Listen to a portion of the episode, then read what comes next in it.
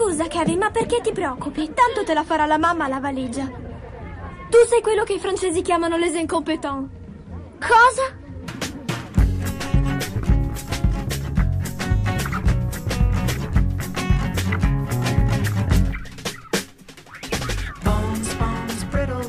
Ciao gente, episodio 82 degli Incompetenti, il podcast di cinema che si può anche ascoltare. Io sono Andrea Basti, come ci sono Francesco Vignola, Ehi, Lorenzo Bertolucci No, no, no, no. e Cristina Resa. Ciao. Per questa puntata che è tutta dedicata al nuovo film di Christopher Nolan, come avete potuto vedere dalla preview. Batman Ma- Begins.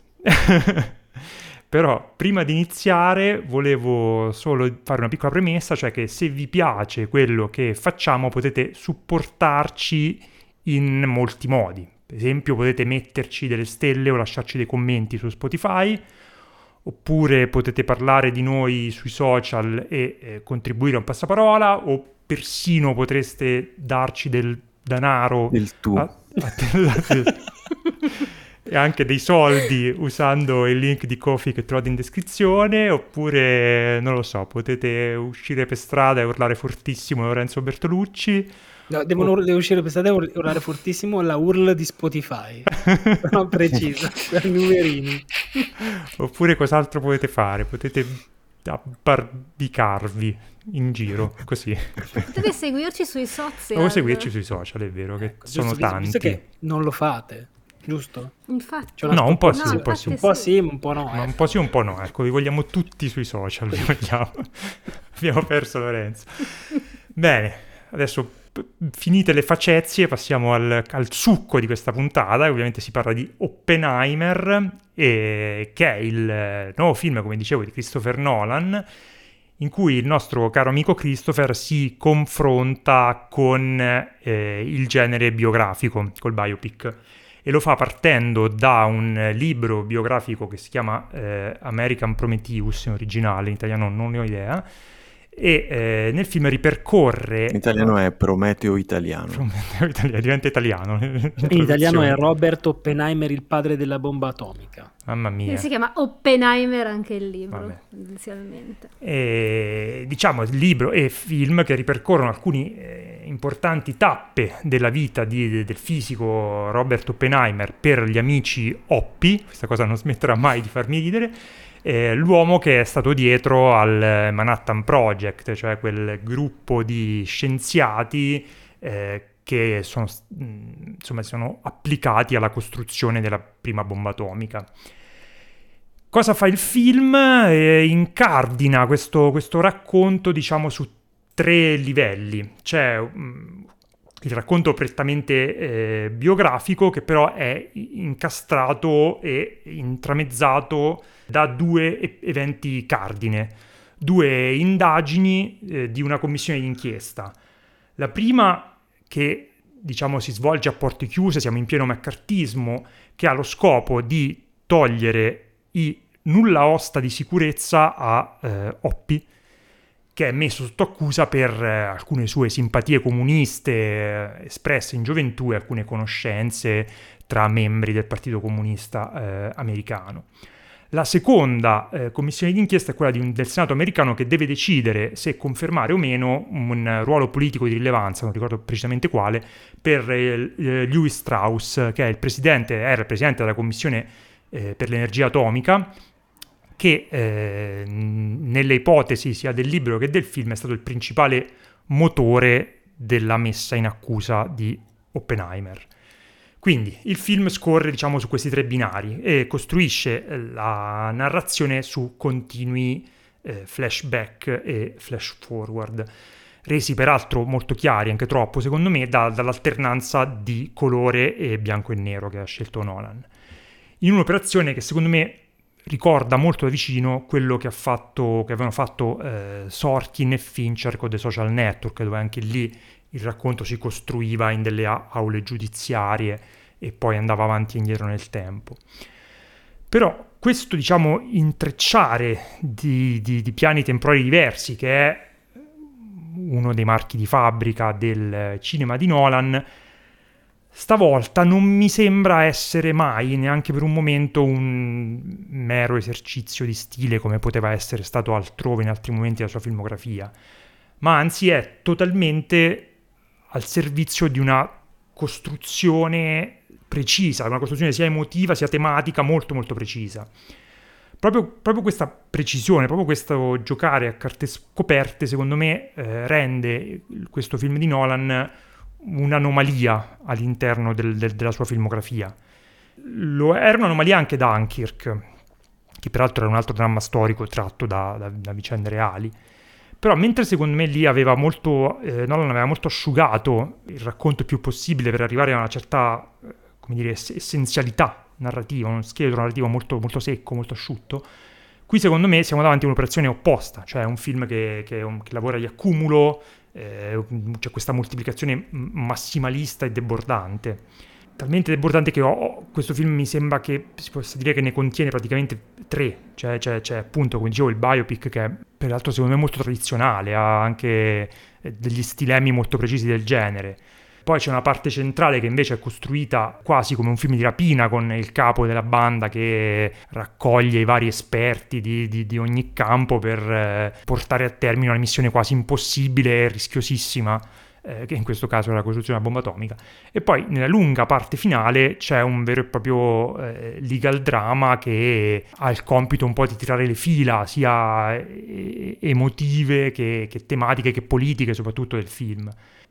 È un film che ho amato molto e secondo me il, la sua qualità più evidente, il valore più evidente è quello appunto di aver saputo gestire secondo me queste, queste, queste tre anime in modo molto, molto preciso, equilibrandole molto bene, riuscendo anche a tenere l'attenzione sempre alta in un film che comunque stringendo è costituito da tre ore di gente che parla con le facce e i faccioni in primo piano. Ed è riuscito secondo me a farlo perché poi in realtà fa la cosa che Nolan ha, ha fatto sempre nei, nei, suoi film, cioè unire una evidente vena autoriale fatta di, di, di ossessioni personali molto eh, precise, molto riconoscibili, con degli elementi però pop, che anche questa volta hanno incontrato i, i gusti del pubblico, evidentemente, visto il successo del film. In alcuni momenti, secondo me, questo film è anche sfacciatamente pop, cioè la costruzione della squadra, in cui, quello che dicevo prima, con i fisici famosi che vanno a lavorare per Oppenheimer, che mi è sembrato assomigliare molto da vicino a un certo modo di fare dei film di supereroi quando viene scoperto ogni volta un, un nuovo personaggio. C'è anche eh, alla fine il teasing di un personaggio che sarà importantissimo per il futuro della saga, trattato come un, eh, una scena post-credit dei film di supereroi.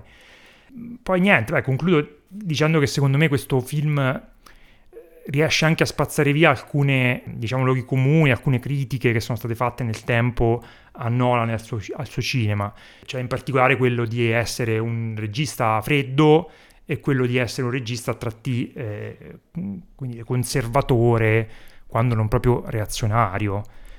Per quanto riguarda quest- quest'ultimo, il fatto dell'accusa di essere un, un regista conservatore, a, a meno di guardare il film con delle enormi fette di salame ungherese sugli occhi, mi sembra impossibile non vedere una volontà molto precisa, come non si è mai visto nei blockbuster, forse a eccezione di Avatar negli ultimi anni, di mettere eh, gli Stati Uniti con le spalle al muro e, e, e additare eh, la loro dottrina bellica e il loro eh, eccezionalismo come una tragedia umana che ancora ci dobbiamo portare noi sulle spalle. Per quanto riguarda l'accusa di essere un regista freddo, io non so come si può guardare, diciamo, tutta la parte finale del film e non sentirsi presi a schiaffi in faccia da un, da un, dal dramma di, di, di, questa, di, questa, politica americana indifferente a, a, al male e, e, al dramma di un, un uomo che, ha, eh, diciamo, a causa della sua presunzione, Oppenheimer, ha capito troppo tardi, forse anche male, il disastro di cui era direttamente responsabile. Poi c'è la critica sull'incapacità di scrivere personaggi femminili e lì però magari questo faccio un po' più fatica a, a difenderlo, ecco. Ho parlato tantissimo, scusate, ma ho tante cose da dire di questo film. No, in realtà hai parlato molto. pochissimo. Non lo so, mi sembrava di aver debordato. No, no, e... Hai parlato anzi. meno dei personaggi di questo film. sì. Vabbè, Francesco, vai tu. Allora, il film mi è piaciuto molto. E durante tutto il film pensavo, mi trovo molto bizzarro trovarmi in una sala in 500 posti completamente piena in un giorno infrasettimanale per un film così. Cioè, mentre lo guardavo dicevo, ma chissà se sono tutti svegli, cioè chissà se stanno capendo, qual- non, per- non perché il film sia complicato, ma perché non è, cioè, sta eh, effettivamente avendo, almeno da noi, un successo, una curva di successo che è simile a quella di Barbie, però se Barbie capisci che c'è qualcosa di più, po' più vendibile da un punto di vista commerciale. E mh, detto questo, eh, l'altra cosa che ho pensato è stata: eh, guarda te questo cinema, che cosa riesce a fare con queste armi del montaggio, no? Non soltanto per il modo in cui si muove con una certa agilità tra le varie linee temporali, però anche all'interno delle stesse sequenze eh, il montaggio è veramente fenomenale. E l'altra cosa che mi ha colpito tantissimo sono le, le musiche e tutta la gestione del sonoro che però fa parte proprio di quello che secondo me di cui si parla quando si parla del cinema di Nolan come un'esperienza cinematografica da vivere in una, in una, sala che è completamente differente da quello che poi è una revisione a casa, eccetera. E il sonoro in questo film, mu- le musiche sono assolutamente qualcosa di. cioè, è, sono uno degli elementi che ti, ti mm-hmm. ipnotizza e ti tira dentro di più e ti, re, re, la, ti lascia inchiodato alla poltrona per tutto questo tempo a ascoltare gente che parla. E discute spesso di cose che non sono chiarissime. Uh, non sono d'accordissimo, però non, non ho ancora formulato un, una, un, pensiero mio su questa cosa che la interessi granché della questione della critica americana. Penso che sia contestuale a quello che gli interessa veramente, cioè fare dei prestige con questa cosa qua. Beh, oddio, fra però, cioè, no, no, allora, fa delle scelte nel, nel, sì. nel, rappresentare il presidente degli Stati Uniti e il senatore deve, che decide di non bombardare Kyoto perché c'era andato in, in vacanza col, con la moglie, che mi sembra vogliono dire delle cose molto precise. Sì, è... va bene, perché non si possono, non, si possono non, non dire, cioè non puoi saltare quella roba lì non è che Beh, poi... c'erano, c'erano, modi molto... Cioè, poteva andare in altre direzioni, secondo sì, me. Però penso sì, ma poteva andare anche in altre direzioni. Sì. Comunque sono abbastanza d'accordo con te, Francesco, su questa cosa, che cioè, non è che non gli interessa, semplicemente secondo me porta avanti una, quello che in realtà è un character study sì. e questa soluzione e il modo in cui rappresenta gli altri personaggi sono tutti filtrati attraverso lo sguardo di, soggettivo di Oppenheimer e quindi eh, si riflette, cioè riflette, si riflette negli altri personaggi, nella situazione e a Nolan interessava questa cosa a livello narrativo, ma secondo me lui non sta facendo veramente una critica, gli interessa a livello narrativo questa storia e deve andare così perché narrativamente è più solida e può dire più cose del personaggio di Oppenheimer, credo, Mm-mm. non lo so. Sono per niente d'accordo. Cioè, Ma infatti, secondo me Vai, vai. Guarda, ci tengo vai, a interromperti perché stai per dire una delle tue cafonate.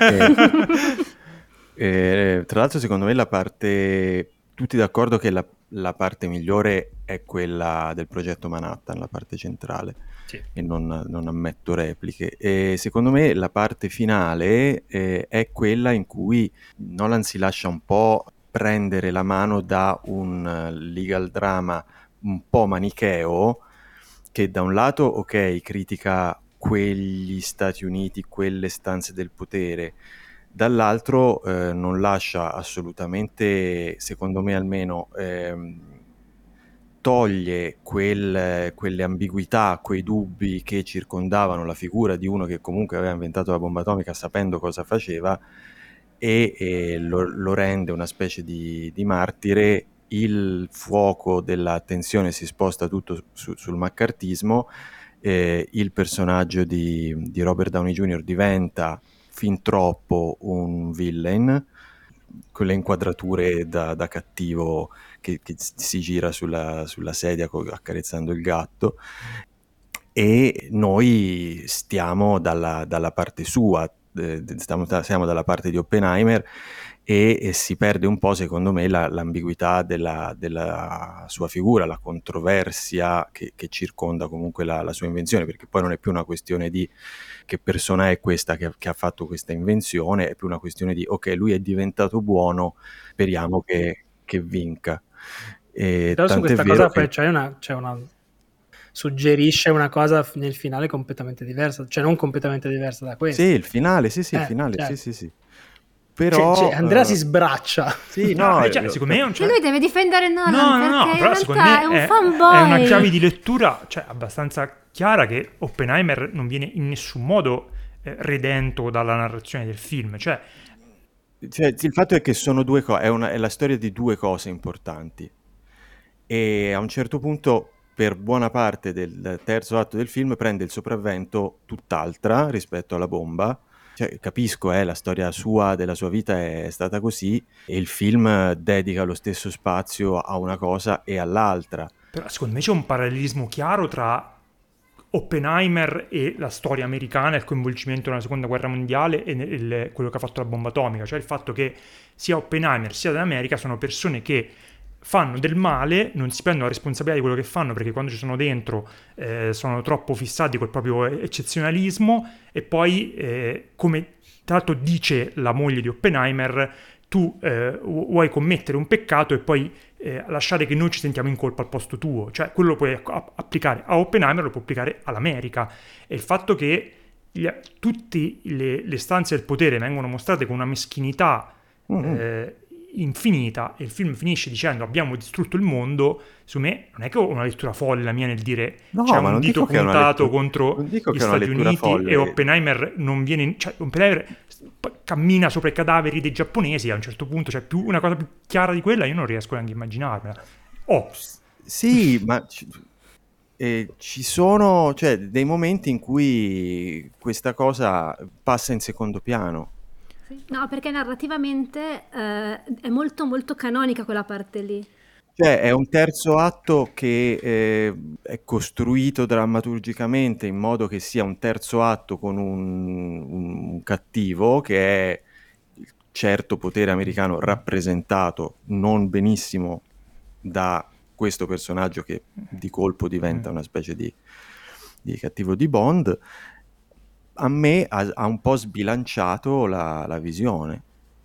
Anche il fatto che lui venga riabilitato, questo è il prefinale, il prefinale in cui lui in vecchiaia riceve un premio insieme a tutti gli altri, compresi anche quelli che, cioè sia quelli migliori sia quelli peggiori del suo progetto, mi, ha, mi aveva fatto questa impressione qui.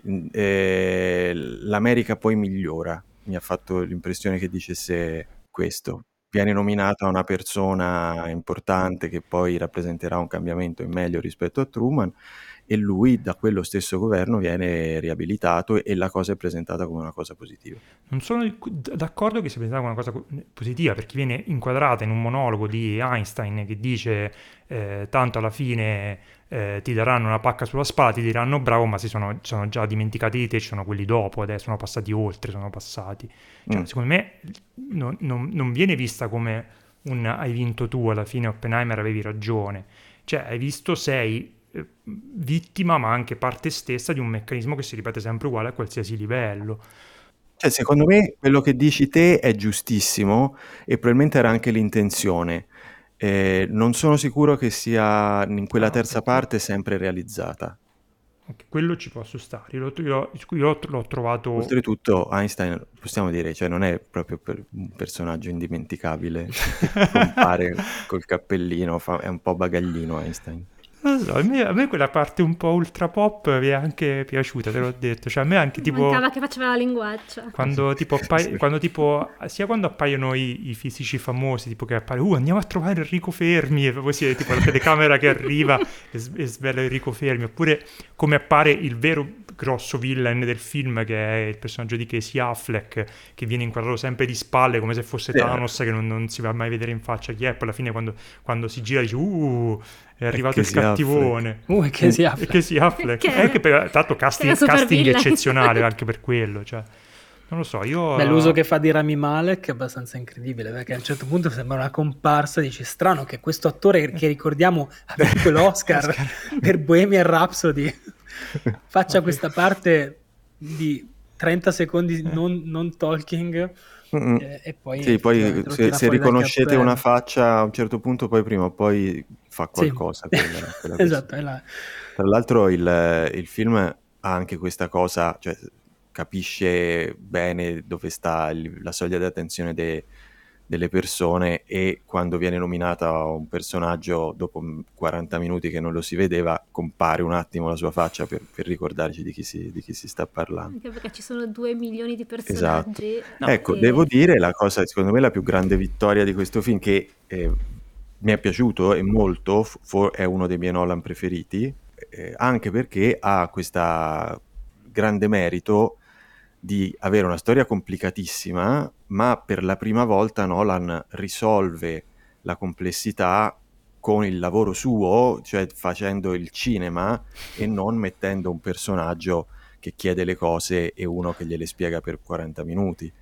E grazie, eh, gliel'hanno detto, ovviamente stavolta ha, ha capito. E l'unico che, che, ha un minimo quel ruolo lì è Alden Ehrenreich, che fa un po' il pappagallo sulla spalla di, di, di, Robert Downey Jr. e gli chiede ma quello è quello tipo quando il, il fidanzato ti, ti, va all'orecchio e fa ma, ma, lui è quello che si era visto prima sì era lui è quello che si era visto prima è un po' quel ruolo lì però è marginale in generale stavolta è un film meglio scritto e diretto ci, ci, si orienta molto bene nella storia sì. e palesemente quindi Nolan se vuole è in grado di farlo secondo me anche appunto illumina i film precedenti, anche Tenet, sul fatto che una certa complessità che sembrava un po' superflua era volu- voluta molto da lui, perché quando vuole sa sciogliere eh, questa complessità okay. in maniera molto elegante, cioè questo è un film, un film elegantissimo in scrittura, secondo sì, me questo. Però se pensi a quando in Tenet ogni,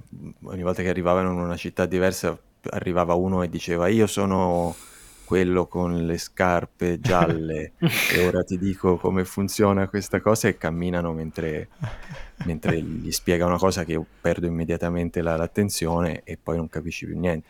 Questa è un'altra cosa. No, io volevo dire tipo due cose. Vai. Una è che eh, mi, mi ha molto colpito il fatto che nonostante Uh, sia un Nolan piuttosto cioè un film di Nolan piuttosto atipico se tu lo vedi sem- cioè, è molto scritto è molto è anche detto, tutte cose che abbiamo già detto. È vero anche che uh, ha in sé diversi elementi che si ritrovano in tantissimi suoi film uh, e, e, quindi vive in una specie di dimensione sospesa in cui è sia un Nolan atipico sia il tipico film di Nolan ed è una roba che secondo me è un po' cioè, ti disorienta quando lo vedi perché ti aspetti un tipo di film e poi eh, no, hai un altro tipo di film molto diverso da un, da un, da un film Nolan, però analizzandolo bene ci ritrovi determinati elementi come vabbè, la scansione del tempo, ma anche questa cosa come confronto pers- il confronto dei due personaggi, cioè è comunque un, un, film che vado su un confronto in fondo perché questa cornice del, del diciamo dialogo, processo, cose. E quindi no, è, è interessante questa cosa che eh, alla fine eh, è un film di Nolan che ha in sé tanti elementi che si possono trovare, però è, ci sono delle cose che Nolan non aveva mai fatto, tra cui dobbiamo parlare del fatto che c'è l'amore in questo film, Oddio. vogliamo dire. No, c'è, c'è, c'è, c'è una scena di una freddezza. C'è una scena eh. di una freddezza, esatto, c'è una scena di sesso anche abbastanza, eh, però vabbè, vabbè, voi eravate, sicuramente c'era Florence Pugh che eh, ha, ha, col suo carisma, perché in realtà parliamone, ok, ora diremo e faremo le battute mm. nude, eccetera, però fa un personaggio come al solito eh, non, partico- eh, non, particolarmente, secondo me, ben scritto come in tutti i film di Nolan, però lei in ogni caso con quei pochi, secondo me, eh, minuta- minu- cioè minuti che è in scena è molto brava a rendere il personaggio qualcosa che non so se nella sceneggiatura originale, cioè non so se nella sceneggiatura originale era così carismatico, cioè comunque la, sua presenza nel film si sente per tutto il film, cioè è come se fosse un, un, personaggio di volta. Noi la vediamo ovviamente dal punto di vista di Oppenheimer, eh, è, è tutti, come ho detto prima, i personaggi sono, sono, filtrati dal suo punto di vista e servono per eh, costruire il suo personaggio. Però secondo me eh, il personaggio di lei è mm, riuscito all'interno della narrazione non come personaggio femminile, come personaggio femminile mm, praticamente è strumentale come tutti, quasi tutti i personaggi femminili di Nolan, è la donna del frigorifero, serve per portare avanti l'azione, però secondo me è abbastanza indimenticabile come lei lo mette in scena, non so se siete... Ah, sicuro che sfondi una porta aperta. Cioè, proprio, ha proprio questa intensità, secondo me, che è lei, non è Nolan che ha scritto il personaggio. Ah, poi, però, cioè, nel senso, è, fa una cosa anche simile a Emily Blunt, secondo me. Cioè, sì, è, sì. è, evidente che Nolan ha ancora quella, quella, quel muro. Evidente che non sappia es- scrivere i personaggi sì. femminili perché non è in Però grado, è riuscito a trovare delle interpreti che iniettano delle cose interessantissime nei loro personaggi e alla fine molte del, delle ambiguità, delle inquietudini di Oppenheimer riesci poi a immaginarle derivate da anche una certa ossessione che lui aveva per il personaggio di Florence Pugh e di cui poi non, non si riesce mai a liberare, anche perché è un film che anche abbraccia un po' di, di paranoia, di teorie del complotto, dei, dei, dei, misteri che ci sono dietro eh, alcuni lati della vita, della vita de, de, de, del fisico, ecco.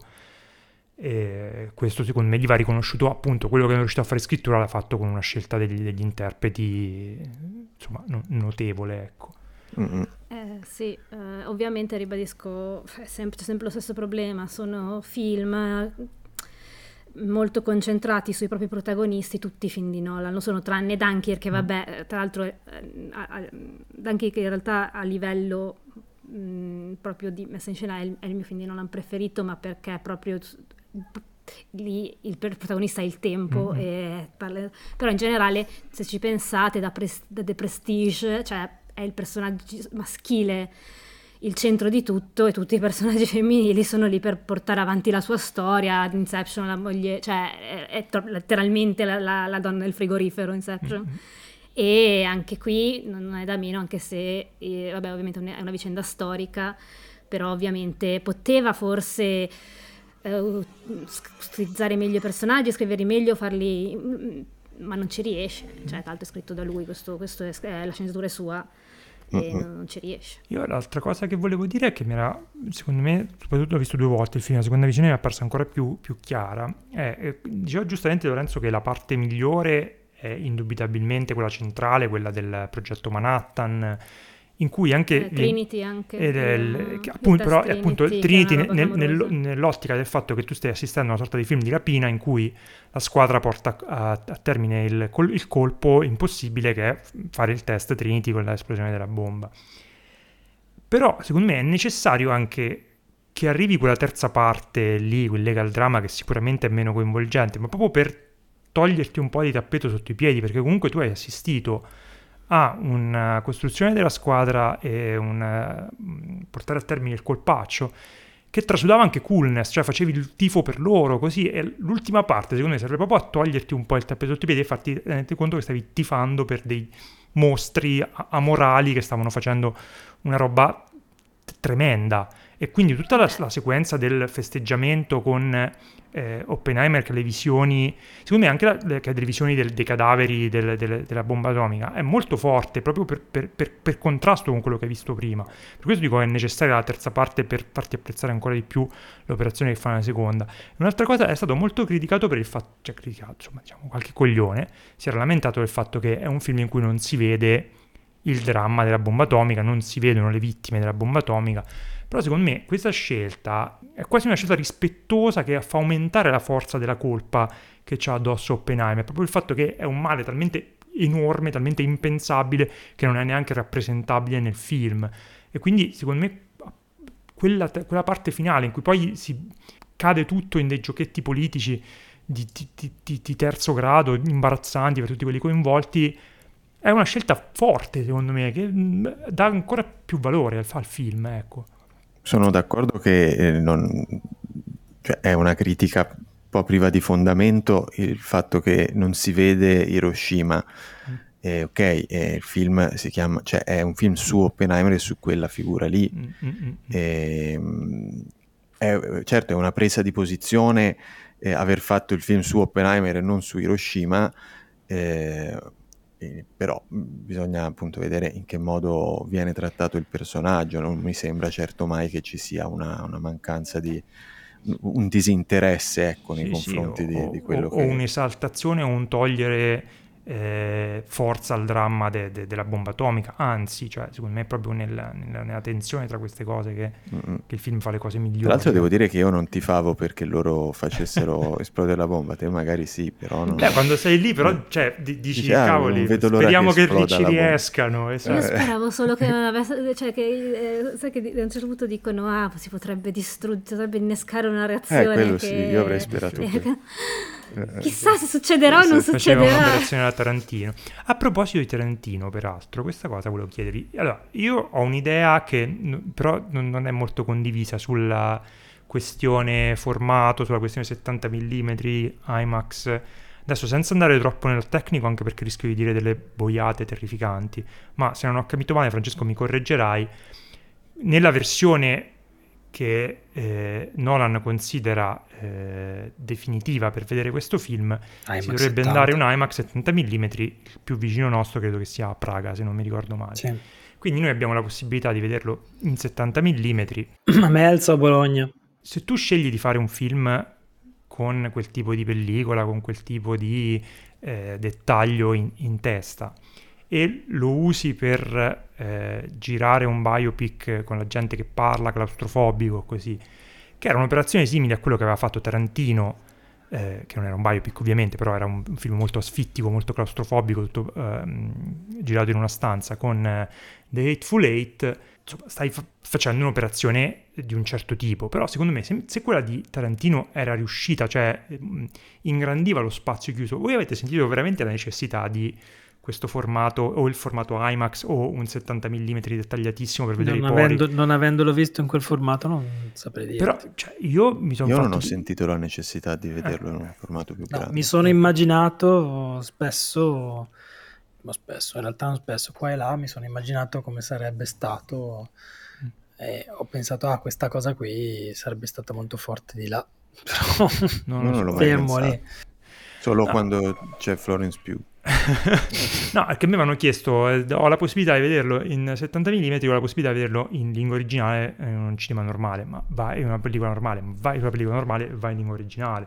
Sì, cioè, però, non... deve, però, è un film comunque, cioè io l'ho visto su uno schermo molto, molto grande e insomma se l'avessi visto su uno schermino da quattro soldi perché dovevo vederlo per forza in lingua originale, forse non sarebbe stata la stessa tipo di eh, esperienza. Sapete ecco. cosa? Anche l'audio Mm, è un sì. film da vedere in una sala con un buon audio. Sì. Ovviamente io e anche Andrea l'abbiamo visto all'Arcadia che ha le poltrone che vibrano quando e ci sono quei momenti piuttosto onirici in cui che sembra lo scoppio della bomba che lì cioè proprio ti rendi conto di essere in un cioè una certa potenza il suono certo. come abbiamo detto prima fa gran parte del film cioè secondo me sì, sì, assolutamente. e dell'esperienza e quindi lì il formato non lo so perché Tarantino alla fine lo usava per creare profondità eh, di campo anche negli spazi piccoli. Io qui non ho notato la stessa cosa, però l'ho visto solo una volta, magari eh, rivedendolo, cioè la prima, la prima volta è, è, più una roba esperienziale nel senso che senti questo audio che ti, e lo schermo grosso che ti avvolge. Vabbè, l'Arcadia di Melzo c'è uno schermo enorme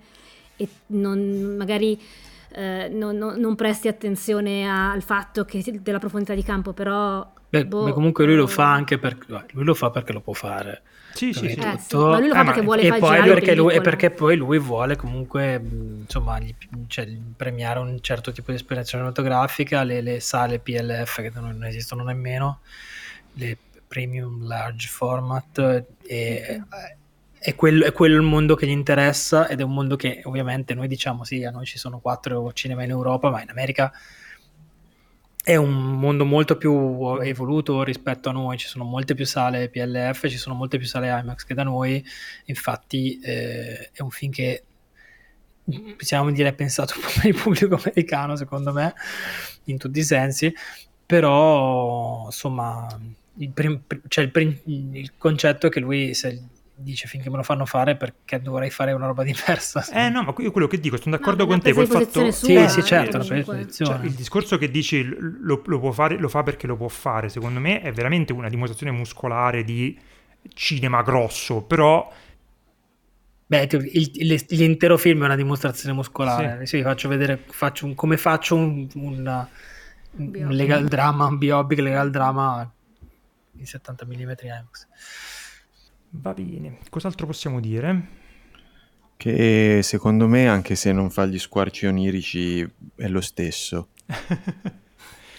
non ti sono tipo, piaciuti? Non particolarmente, tipo quando lui si ritrova nudo nella stanza dell'interrogatorio o anche la parte dei cadaveri su cui lui cammina. Diciamo, perché secondo me non hai capito la, no, ti il perché era nudo davanti alle persone. sì. Sicuro? Se te lo spiego. No, allora, quello effettivamente... Non era solo scel- nudo, era in buona eh, compagnia. Stava, esatto. Secondo me era, era, evitabile, si capiva che la moglie aveva sofferto anche senza far vedere quella scena lì. E, mentre invece ho trovato la scena eh, in cui cammina sui cadaveri sia ben fatta, sia soprattutto eh, indice del fatto che Nolan, secondo me, potrebbe essere un ottimo f- regista horror. Ci sono degli squarci horror in questo film un po' inaspettati no, che secondo me piacere, sono, no, sono interessantissimi no. invece, guarda, io... Non concordo. Lo, lo, lo ri- Madonna che palle un film di Nolan, mamma mia che palle, Lo rivendico. Spero non succederà mai, però sarebbe bello se... Spero non succeda mai. No, no, non succederà mai. Bene, vogliamo chiudere qui con uh, Ci è piaciuto a tutti. Ci è piaciuto sì, no, comunque ci è piaciuto a tutti. Forse sembrava, sembrava, che non mi fosse piaciuto, mi è piaciuto. Io devo dire che cioè, mi è piaciuto tantissimo e se dicessi oh, fino alla fine per tutte le tre ore non mi sono mai rotto i coglioni, mentirei. Mentiresti. Qualche volta. Ma no, io no. no io, so, allora, io mi rendo conto che le, la, la, scelta, eh, un'altra delle scelte da ganassa di Nolan in questo film, abbiamo detto ma sottolineiamolo di più, è quella di mettere il climax a due terzi di film. Mm. Perché gli permette di sottolineare quanto per lui è importante il terzo, però noi umani siamo, spettatori siamo, e quindi diciamo, la sentiamo quell'ora lì, ecco, rispetto alle prime due, è un po', come dire, è un po' una sfida che ti butta, ti dice, sì, vediamo sì, se riesco a tenerti sul pezzo per un'altra ora e non c'è più un cazzo da vedere. Niente, spettacolare. Se non, se non appunto queste cose che sono Persone piaciute tanto a, Lorenzo. Le sisette. qualche sisa. I seni. E, ehm, alla fine la porta a casa, nel senso che sì, ce la fa però un po', un, po', un filino soffre, dai, rispetto, ammettiamolo, rispetto a quello che hai visto Ma ammettilo prima. te ta- e li mortacci tua, io tanto, non lo ammetto. Non tanto da un punto di vista ideologico, tutto quello che mm. vuoi, più profondo, bla bla bla, è proprio una questione narrativa. Cioè c'è qualcosa di innaturale in questo film, ma profondamente innaturale per come siamo abituati noi a, a, a avere esperienza delle storie al cinema, tutto qua. Poi benissimo, sì, sono sì, sì. son contento che abbia rotto un po' come dire, i, i, in cliché, eh, perché comunque in questo film, al di là del... De, ci, sono, ci sono diversi cliché narrativi e lui qui è andato un po' a sbatterci contro e sono contento che l'abbia fatto, cioè se uno si... Mm. La, l'audacia la premio, però un po' due, due palle ogni tanto ce le si fa. Cioè, no, infatti io, un film di tre ore ci sta. insomma, abbiamo accennato qui, l'abbiamo visto un po' in anteprima un mese fa e eh, quando sono uscito ho detto ma eh, qualcuno ci andrà a vederlo, eh, beccarsi tre ore di eh, legal di drama, che poi eh, c'è un finale lunghissimo, tiratissimo. Sì. Eh, sì, cioè, senso, la mia questa, sala, era, questa era grande mia sala forza erano 500 persone perché era mm. il maestoso delle città di City Life, una sala gigantesca, Atmos, tutto quello che vuoi, e sono uscite due persone dopo un quarto d'ora dalla bomba perché hanno detto vabbè la bomba l'abbiamo vista andiamo a casa.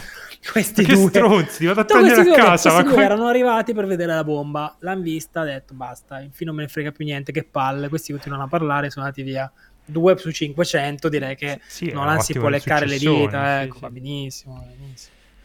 Per carità Abbiamo, ci sono tanti tanti attori in questo film di cui non abbiamo parlato. Sì, sì, ce ne dobbiamo sono fare, proprio... dobbiamo fare l'in memoriam dei, dei, degli attori di gli cui... attori che ogni tanto comparivano per farti passare la noia.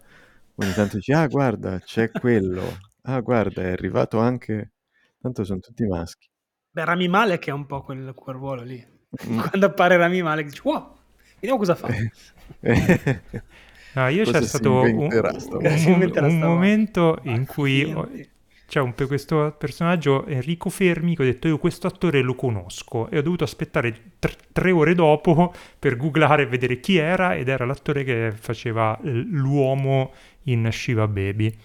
E ho detto ah, ah ma guarda un po' chi è tornato sui nostri schermi. Non è comunque il più famoso del cast. No, infatti non, no, lo eh, conosco come l'uomo di Shiva Baby. Quindi... A me è piaciuto molto David Krumholtz, tantissimo. Personaggio eh, molto... io non so chi è. Quello che faceva Rabi. Eh. Rabi. Mm. Il suo male. amico, il suo amico ha sempre la sua, il suo sodale sì, sì. per un sacco di tempo. Quello che a un certo Sul punto dice: No, io, io, però a fare sta roba non ci vengo. Mm-hmm. Mm-hmm e lui tantissimo mi è piaciuto e poi vabbè mi è piaciuto tantissimo eh, cosa come si chiama? Sto nome Jason Clark. Ah Jason Clark è mm. straordinario proprio di, di un'arroganza spregevole fantastica. Tra l'altro io non ho ancora detto che questo film sono andato a vedere in lingua originale e alla cassa abbiamo scoperto che era in lingua originale ma senza sottotitoli.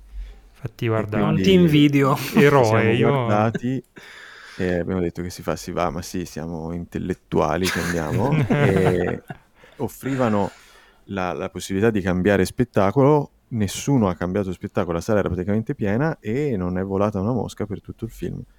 Questo mi ha costretto a stare sempre sul, sul pezzissimo, cioè proprio con l'attenzione a mille eh, per non perdermi neanche una parola e mh, mm, il fatto che il film mi abbia fatto tenere questa attenzione e non abbia...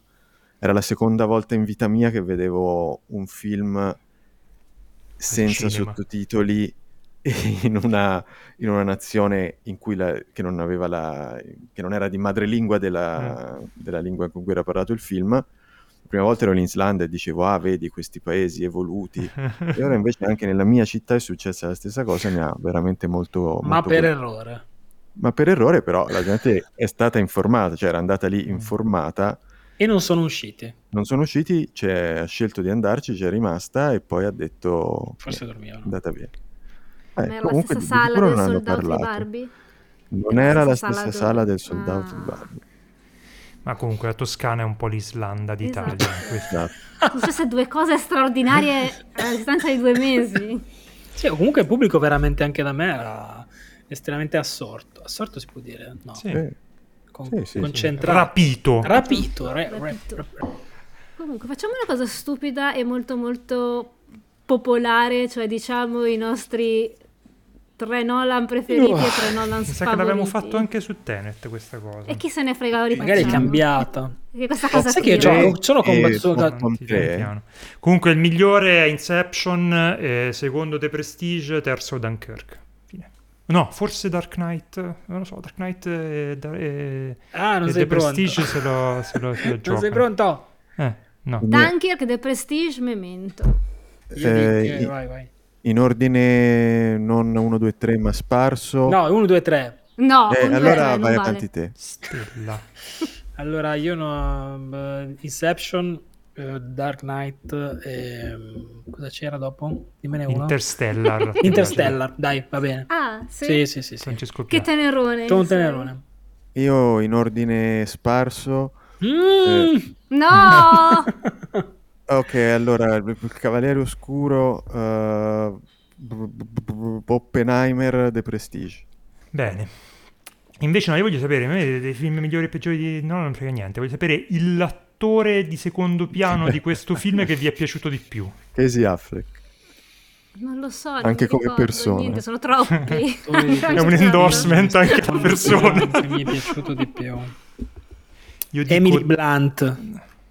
Vabbè, allora dico Florence Pugh, scusate. Io dico Dane DeHaan, che vorrei vederlo più spesso nei film. Florence Pugh ha ad ombra la grandezza di Emily Blunt in questo film, che è incredibile, mm. secondo me però perché Fiorentina però sono, dai, sono, sono due, sono, saranno due personaggi femminili. Sì. Eh, almeno le però adesso io, non, molto, adesso io non voglio che fare, fare l'avvocato del diavolo, è vero che però Ma fallo. Diamo, un, diamo un po' di... Sono tre, c'era anche una scienziata. Sì, certo, era, era cosa, un'attrice molto brava, tra l'altro che quando l'ho visto ho detto, ah guarda che poi ti può fare tipo un minuto ah, di sono, schermo.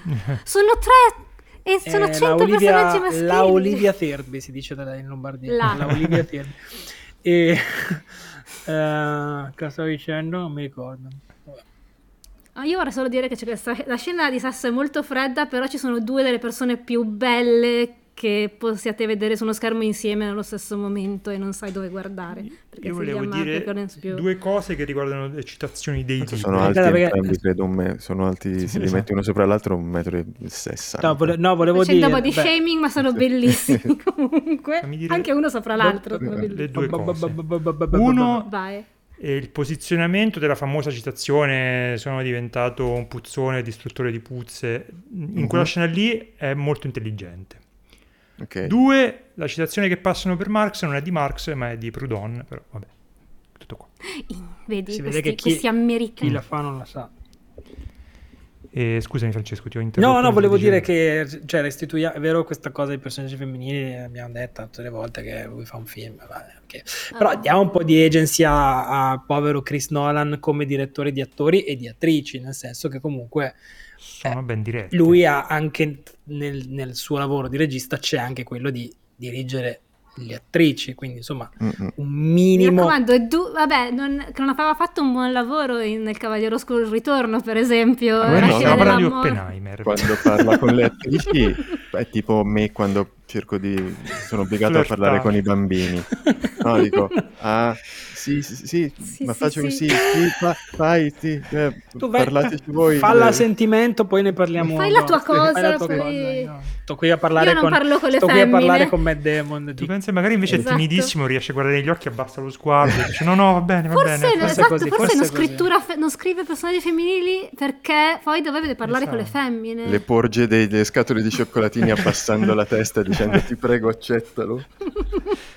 La rifaccio, no, no, va bene così, va bene così. Tipo... Gli esce il sangue dal naso. ah, ah. È così. Beh. Sì, è un po' un, un bombolone. Un po' così.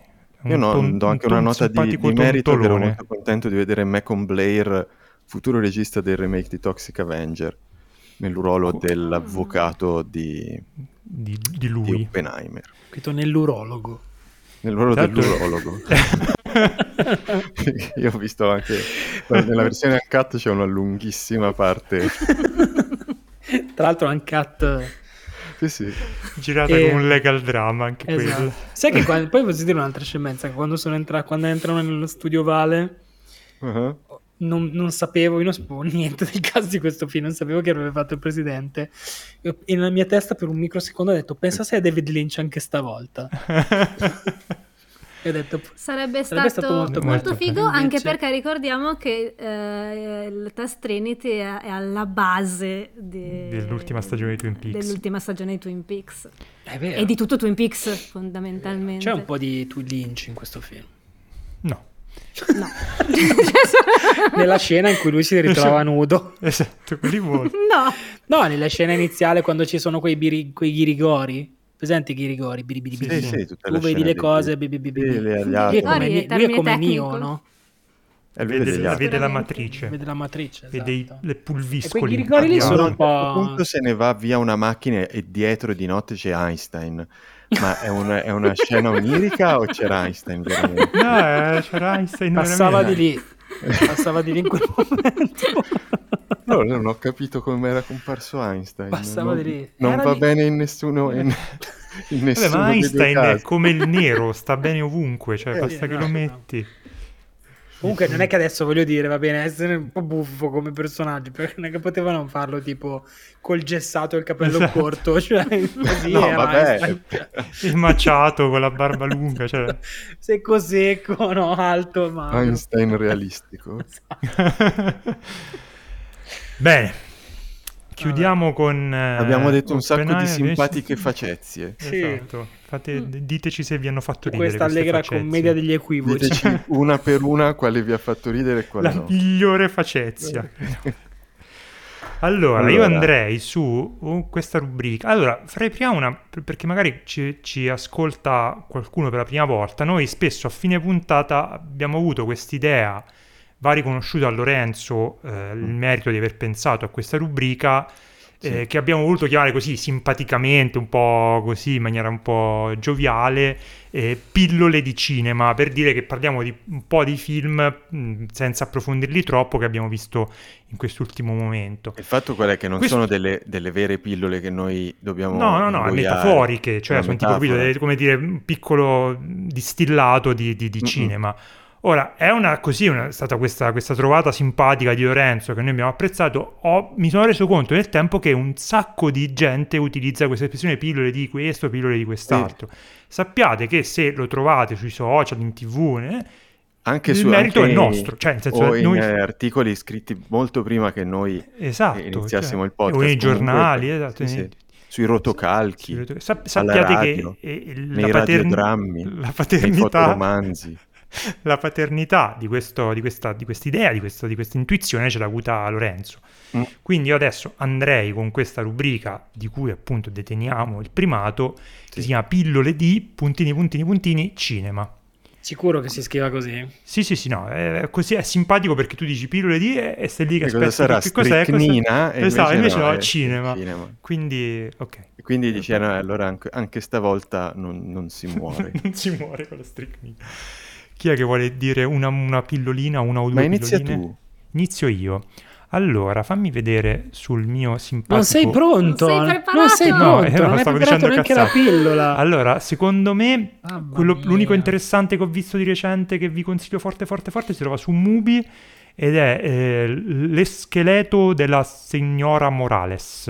L'ho visto anch'io! Molto simpatico, è questo mm, commedia nera messicana con un sacco di Hitchcock dentro, con un po' di horror, è piaciuto tanto a, a Guillermo del Toro e non a caso. È un film molto molto molto carino e ve lo consiglio forte. Poi ho visto Mac Dopo ce lo dici dopo il prossimo. Adesso Ok, lo dico tocca dopo. un'altra pillola. Vai, fai, fallo tu Lorenzo. Fai Lorenzo. Chi? Vado Tu. io? Tu. Eh, ieri sera ho visto eh, tra, due- tra le due pillole di cui parlerò, questo è quello che mi è piaciuto meno.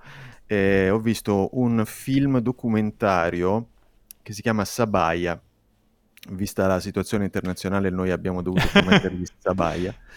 E eh, è un divertente ed esilarante documentario eh, di osservazione in- girato sui luoghi di un campo ehm, eh, dove vengono tenuti i- tutti i prigionieri di, eh, dell'ISIS e di una- un paio di persone che eh, sono di religione ed etnia yazida e vanno in questo campo infiltrandosi a eh, recuperare le ragazze yazide che sono state fatte schiave sessuali da- dall'ISIS. Quindi matte Eh. Sì, eh, ci mh, fatto, fatto mi tenevo proprio la pancia dal gran ridere e, e la cosa mh, eh, principale è che appunto è girato da un regista che è eh, di origine kurda ma è svedese, eh, di nazionalità, si chiama Hogir Hirori e eh, è girato sui- sul posto. Eh, quando vanno in macchina in questo campo, lui è lì con la macchina da presa e li riprende. Quando gli sparano contro quelli dell'ISIS, lui è lì con la macchina da presa e li riprende.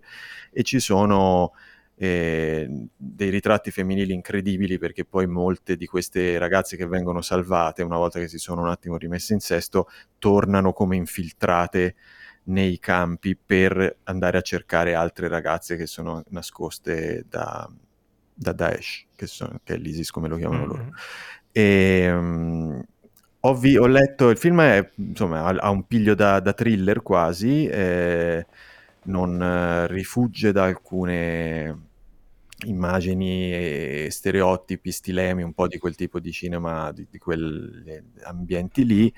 E, e ho letto che eh, sarebbe stato un po' eh, a posteriori rimontato in modo da, da sembrare un po' diverso, tipo che un inseguimento all'inizio eh, nel portare via una ragazza, poi in realtà la ragazza non è quella che si vede, insomma è stato un po' ri- ri- eh, rimaneggiato a- ad hoc e ci sono un po' di controversie al riguardo, comunque al di là di questo il film getta una luce su un mondo che è assolutamente forse il peggiore possibile e di cui sapevo molto poco, quindi è comunque interessante. Si chiama Sabaya, è di due anni fa. Ok, Cristina? La mia pillola era al cinema poco tempo fa, ma secondo me non c'è più purtroppo, ed è Falcon Lake, che è un, un comic of age um, film d'esordio di Charlotte Le Bon, credo sia francese. Sposerò Charlotte Le Bon. Esatto, che è sicuramente la figlia di, mm. del famoso Simon, no, non è vero? E, e tra l'altro è, è un'attrice, è il suo esordio alla regia ed è un uh, film che in realtà è raccontato, cioè non è proprio una storia di fantasmi, però potrebbe anche essere letto come una storia di fantasmi, in cui un ragazzino di 13 anni vive un'estate molto particolare in un, in un cottage in Quebec da, da, da, amici di famiglia con questa ragazza più grande di lui, di, di due, tre, penso che abbia 16 anni, Chloe, tra l'altro interpretata da un'attrice molto molto brava e carina che fa di cognome fa Mon Petit, che mi, mi piace, mi piace il suono, uh, Sara Mon Petit. E niente, è, un film che mescola un po' una sorta di folklore che in realtà non si sa se è veramente folklore o sono quelle, quelle leggende che si creano così, ha una, è molto d'atmosfera, è tratto da una, da una graphic novel Uh, ed è molto molto carino e se riuscite a recuperarlo secondo me fra un po' o magari è ancora nei cinema io non lo so però se non c'è più uh, secondo me uscirà fuori in qualche piattaforma prima o poi. Uh, è tenero e anche malinconico, diciamo la parola, secondo me sì, mm-hmm. è un film molto malinconico. Uh, non vi dico niente perché è bello da sorprende scoprire, comunque, sì. è bello da scoprire, sì, Confermo. Infatti. Francesco? Allora io non ho fin da con- consigliarvi, ho visto pochissimi film ultimamente, allora vi, vi parlo de- del film più incredibile che ho visto negli ultimi tempi, è un film italiano intitolato The Land of Dreams, di cui ho parlato allo sfinimento ai membri di questa chat, ma nessuno ha voluto insomma, farmi compagnia nel vedere questo film.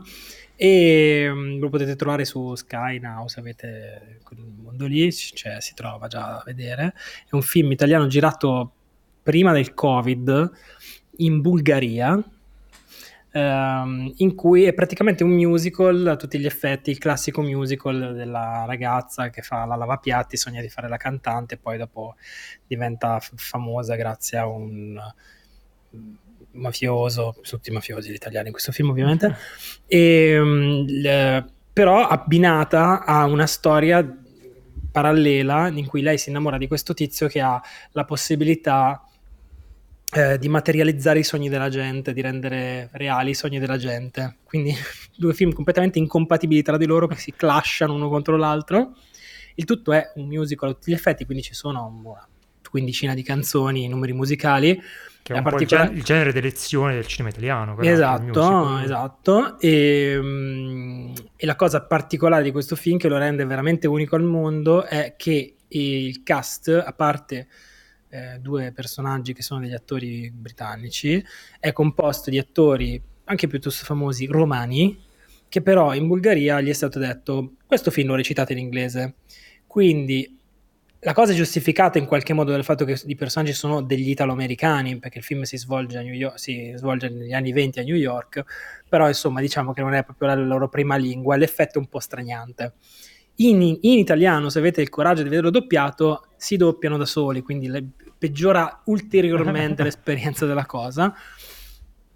Non posso dire che sia un film eh, particolarmente riuscito, se fosse intuito, però io voglio molto bene questo film e al suo regista che si chiama Nicola Batangelo voglio abbracciarlo forte perché ha fatto il film che voleva fare come, come, come gli è venuto, sono contento che esista e basta, insomma se lo volete vedere, secondo me anche, cioè, anche se lo troverete un brutto film, è un film a cui non è veramente difficile voler male, poverino. Che è una cosa bella da dire, un sì, film poverino. Sì, no, poveri, no, poverino no, dai, cioè alla fine ci sono delle cose anche interessanti. Ok, facciamo un secondo giro di pillole e poi chiudiamo le pillole? Ma sì, io vai te. anche così. Beh, allora faccio ah, velocissimo. Se... No, no, faccio, faccio una cosa capito. proprio super no, no, vai, vai, vai. Super rapida. Eh, ho visto Meg 2 che da noi si chiama Shark 2, credo. Eh, tutti l'hanno provato male, io dico che invece è divertente e chi non l'ha giudicato male non si sa divertire. Quindi se vi capita andate a vedere al cinema perché il nome è del simpatico. Ben eh, vabbè, vabbè, non facciamo tutta la pippa, dico solo che è, è Vabbè, è un film di Ben Whitley, chissà chi è Ben Whitley. Googlatelo. Capirà... Googlatelo. Vedrà che strano. E capite l'ironia della cosa. Vai Lorenzo. E io invece ne parlo a lungo di questo qui perché ci tengo un po'. È un film eh, lituano, eh, si chiama Beghiche. Beghiche, eh, il titolo Scritto come? inglese Così interne- qualcuno può... B di Bologna, E di Empoli, G di Genova, I di Imola, K di Kurdistan e di Empoli. Eh, titolo internazionale Runner. È eh, un, film molto breve, molto concitato su una ragazza molto bella che eh, gira come un'ossessa per la città eh, alla ricerca del fidanzato che a quanto pare ha dei problemi mentali seri ed è sparito.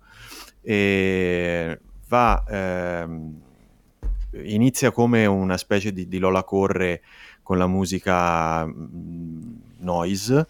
C'è un inizio bellissimo, tra l'altro, che mi ha molto stupito. E, e poi eh, arriva a toccare dei temi eh, che non mi aspettavo assolutamente, soprattutto come un adolescente stupido. eh, ho mh, pensato per la prima volta da chissà quanti anni eh, che questo film toccava dei temi per me personalissimi a, a livelli quasi impensabili e, e mi, mi ha stupito che ci fosse qualcuno capace di farci un film del genere con una tale precisione nel, nel- nel toccare proprio corde che pensavo solo mie. E quindi eh, tutto questo in, un- in una cornice da, da- da thriller abbastanza ansiogeno, abbastanza ben riuscito. È un film da tre stellette e mezzo, eh, che- a cui ho messo forse mezza stelletta in più per il coinvolgimento. eh, è, in- è intelligente e lo, lo consiglio anche molto molto breve, c'è lei che è bella. Beghiche, eh, di- citiamo anche il regista che si chiama non, non di meno Andrius Blazevicius. Mi hai abbastanza incuriosito, probabilmente me lo vedrò.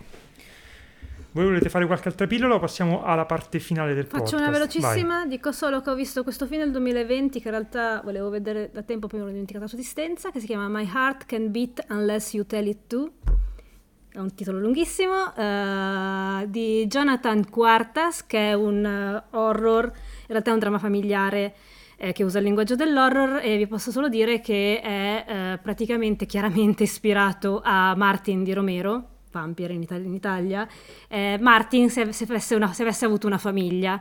Quindi è una roba molto, a me è piaciuto molto delicata, eh, che parla di vampirismo, ma è chiaramente un'allegoria, e non vi dico di cosa, lo scoprirete da soli Guardando. vedrete, ed è su Prime, su Ok, Prime Video. ok. E Eh, questo è quanto. Queste erano le pillole di cinema. Adesso ci sarebbero le domande del pubblico. Ci sono veramente, se volete le, Ah, sì, le sì. faccio. Perché c'è- adesso ci, ci scrivono su Instagram, do degli input per farci delle Wow. domande. Allora, par- prima magari ci gestiamo le cose più... ehm, Sono così tante eh, che devi mettere Sì. in ordine. Leggile in ordine cronologico. Ok, allora... Vado dalle nuvole con questa cosa. Ah, oh, ragazzi, abbiamo un pubblico, voi dite di no, ma ce l'abbiamo. Allora, partiamo con lei credo sia Serena. Si- ci chiede perché si dice che questo film, Oppenheimer, è la sintesi della, della filmografia di Nolan. A me non mi pare. Me chi lo dice non ha le idee chiarissime. È ovvio che ci sono degli elementi, secondo me, del cinema di Nolan che ricorrono, un po' ne abbiamo parlato, il gioco dei giochi temporali, il fatto che sia un, un- un personaggio al centro della narrazione, distrutto, dilaniato ai sensi di colpa, il senso dell'avere, l'enorme talento che deve gestire, però secondo me non, non lo vedo come un film eh, che rappresenti in maniera molto chiara tutta la sfaccettatura della filmografia di Nolan. Lo è No, molto di anzi. più secondo me Inception, eh, sono altri film. Abbiamo anzi, prima abbiamo detto proprio, lo è. vero? Sì. Prima abbiamo Prestige è detto proprio il manifesto. è una- un film atipico nella filmografia di Nolan. Cioè, Mm, sì, infatti. Sì, anche se ha dei momenti in cui dici cazzo è proprio Nolan. Sì, eh, sì, però son- tipo- cioè, spiccano proprio perché è in un film molto anomalo, ecco, quindi... eh, questo- A, a Nolan non... No, no, no. No, la nonna. Poi lui credo sia Simone, se non sbaglio. Eh, perché Michael Caine non è nel cast? Perché secondo me doveva fare... Cioè, me lo sarei aspettato a fare Truman, ma non c'è lui. Non so per quale motivo, ma... non sapeva fare l'accento. Non sapeva Hanno, fare l'accento. hanno litigato. Facci l'accento americano, non era in grado. Noi ci sono degli articoli su questo, ma siamo totalmente siamo impreparati perché totalmente. facciamo questa cosa alla cazzo di cane. Tra l'altro, e... ogni, cioè, il 50% degli attori di tutto questo grande cast fa degli accenti a caso buffissimi. Sì, esatto. e... Tra cui c'è Benny Safdi che fa tipo credo la parlata più aliena che abbia mai sì. sentito. Non so bene che, che accento volesse. Ivan eh, Drago voleva fare. Ok. Poi c'è Luca che fa sempre delle domande bellissime. Qual è la vostra tonalità di grigio preferita? Grigio gabbiano, grigio corazzata, che non ho mai sentito, o Gainsboro? Eh, grigio corazzata... Gainsboro forse veneziano. No, no, è una, è una tonalità di grigio vera, ah, okay, Gainsboro. Eh, sì, perché io grigio corazzata tutta la vita che domanda Sì, anche sono. per me, non so bene che cosa da cui No, io sono delicata gabbiano, gabbiano. scusate. Tu Francesco? Corazzata. Corazzata anche tu. Siete proprio dei maschi, esatto. dei men. Uh. Poi c'è Claudio di Jugend che ci dice Jugend vi batte sul tempo perché credo che sia uscita la puntata dedicata a Oppenheimer che ancora non ho ascoltato, ma ne approfitto per invitarvi ad ascoltare Jugend Podcast che è un podcast molto più bello del nostro, quindi ascoltatelo. Eh, poi ospiti ci... internazionali. Sì, che ha ospitato Lorenzo. A noi altri sì, non esatto. ci caga, ma Lorenzo è stato ospitato ben due volte. Mm-hmm. Poi c'è Giulia che ci dice vi amo ragazzi, non vedo l'ora di ascoltarvi, quindi non ce l'ha con te Cristina ma con noi, ti amiamo di più eh, noi Giulia. Ha scritto eh... ragazzi con la post? No, no, ragazzi, sì, no, ragazzi. ragazzi quindi voi tre. You're out. Cristina, eh, tu eh, no. Sì. Eh, ti amiamo di più noi Giulia però. Eh, no, però davvero grazie. Uh, oh, questa è molto bella eh? Oppen- non so se riuscirò a rendere Oppenheimer da vecchio diventa Oppalalheimer questa è ottima e doveva farla Francesco, secondo me, ma troppo forse rubata, è troppo raffinata. L'avrei detta tra 5 la manda questa? Eh, triplo 18 non mi ricordo chi è, forse non lo conosco. Allora, ah, triplo, sì, so io. Eh. Sì, sì, ci segue, segue anche i calci. Uh-huh. E, ehm, poi invece lui lo conosco, Riccardo, che mm, mi lancia forse delle provocazioni personali, dice ma i giapponesi si sarebbero arresi comunque oppure no? Rispondi è importante. Sì, si sarebbero arresi, è stato inutile buttare quella bomba. Vai a fanculo Riccardo, con affetto però sai che ti voglio bene. E... Ok, queste sono le domande dal pubblico, contenti? Sì. Bene. Sono molto belle. Non no? hai detto però, cioè hai risposto te, ma anch'io voglio dire la Dì. mia su i giapponesi si sarebbero arresi comunque oppure no. È una verità storica comunque, sì, si sarebbero arresi. Cioè, non sì, è in, in, indimostrabile, però nei fatti dimostrabile. E... Tra l'altro, se invece non si fossero arresi e avessero conquistato tutto il mondo, oggi avremmo una società molto più ordinata e sì. pulita e, delle, e, dei buonissimi sottaceti. Perché Quindi... la, la, svastica sul sole è un, una cosa a cui Hitler tendere. si era già ammazzato, eh, sarebbero diventati giapponesi tutti e avremmo fatto tutti porno con il cazzo pixelato. non credo che sarebbe nato così. Quel Giappone lì non era proprio quello lì, però... Beh, si, evol- si, evolveva. Si evolveva, si scopriva, scopriva il pixellare cazzi. Va bene, siamo Vabbè. andati lunghissimi, vi ringraziamo se siete riusciti ad arrivare fino a qua. E... come si usa? Infatti si fa così. Eh, Lorenzo, vuoi dire una parola per chi ci ha seguito fino a qua? Sì, in realtà eh, stavolta ne ho preparate, e per preparate intendo tra poco me le invento, non una ma due. Eh, la prima per chi ha ascoltato solo Oppenheimer e poi è saltato alla fine per, per sentire la parola. Per, per, fingere comunque di aver ascoltato la, la parola. No, non c'è nessuno che fa questa cosa, però facciamo finta di... E la seconda invece è per chi ha ascoltato veramente tutta la puntata. La prima puntata è la prima parola, parola, scusate, è culo. culo. Scusa, ah, Lorenzo, Lorenzo, però la seconda culo. parola mm-hmm. dovresti per cortesia tornare indietro nel tempo e dirla mezz'ora fa, perché adesso non ha più senso, purtroppo. Ok. okay. Allora torno indietro nel tempo e la e... dico mezz'ora fa. E okay. cosa dici mezz'ora fa? Quella che hai detto dopo... Stappa buchi. Stappa buchi. Bene. Grazie a tutti, al prossimo episodio. Ciao ciao. ciao. Buon divertimento. Ciao.